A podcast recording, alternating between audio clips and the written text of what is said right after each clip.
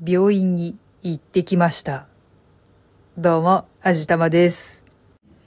ここのところずーっと右の肩が痛くて上がらなくて動きが悪くて夜も寝れないぐらい辛いですって時々愚痴ってたんですけど、とうとう耐えきれなくなったので昨日の宣言通り病院に行ってまいりました。事前の予想では肩のところに石灰が沈着して固まってしまっているんじゃないだろうかということを考えながら行ってみたんですけど、結論から言って石灰は一切溜まっておりませんでした。じゃあなんでこんなに痛いんだよと思って先生にちょっと前のめりに聞いてみたら、最初はもしかしたら石灰が溜まってたかもしれないけど、その痛みをかばうために動かさずにいたせいで固まっちゃったんじゃないかな、ということでした。そうじゃなかったとしても、何らかの理由で痛めてしまったものをかばって以下略、ということでした。なんだろう、ものすごーくほっとしたけど、ものすごーく拍子抜けしました。石灰が沈着してなかったっていうのは正直ものすごく喜ばしいことだと思うんですよ。これがくっついて沈着してるとそれはそれは厄介なことになったので、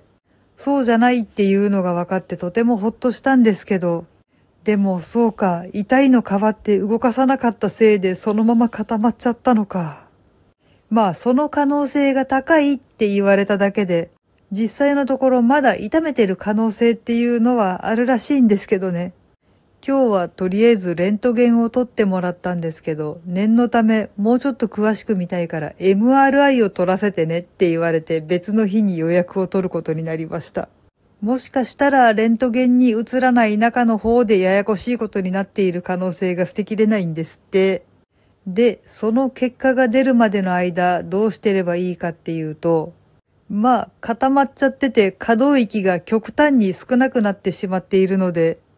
ちゃんと動かせるようになるようにひたすらリハビリに励まないといけなくなりました。まあでもどのみち石灰が溜まってたとしてもリハビリやんなきゃいけなかったわけだし、なんだったらもう石灰を除去するために色々と痛いことしなきゃいけなかったわけだし、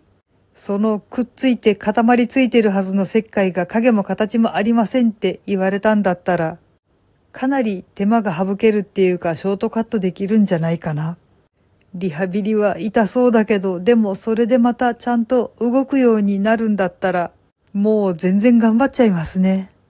とにかく今の状態だと服を脱いだり着たりするだけでも涙が出るほど痛いので、これが軽減するんだったらとりあえず何でもやるよっていう感じですね。とりあえずつなぎとしてかなり強力な痛み止めとロキソニンテープを割と大量にもらいました。軽減するかな？楽になるかな？痛くなくなるかな？とりあえずお家でもリハビリできるんだったらなるべく頑張ろうと思います。はい。というわけで今回は病院行ってきましたっていうご報告でした。この番組は卵と人生の味付けに日々奮闘中の味玉のひねも姿りでお送りいたしました。それではまた次回お会いいたしましょう。バイバーイ。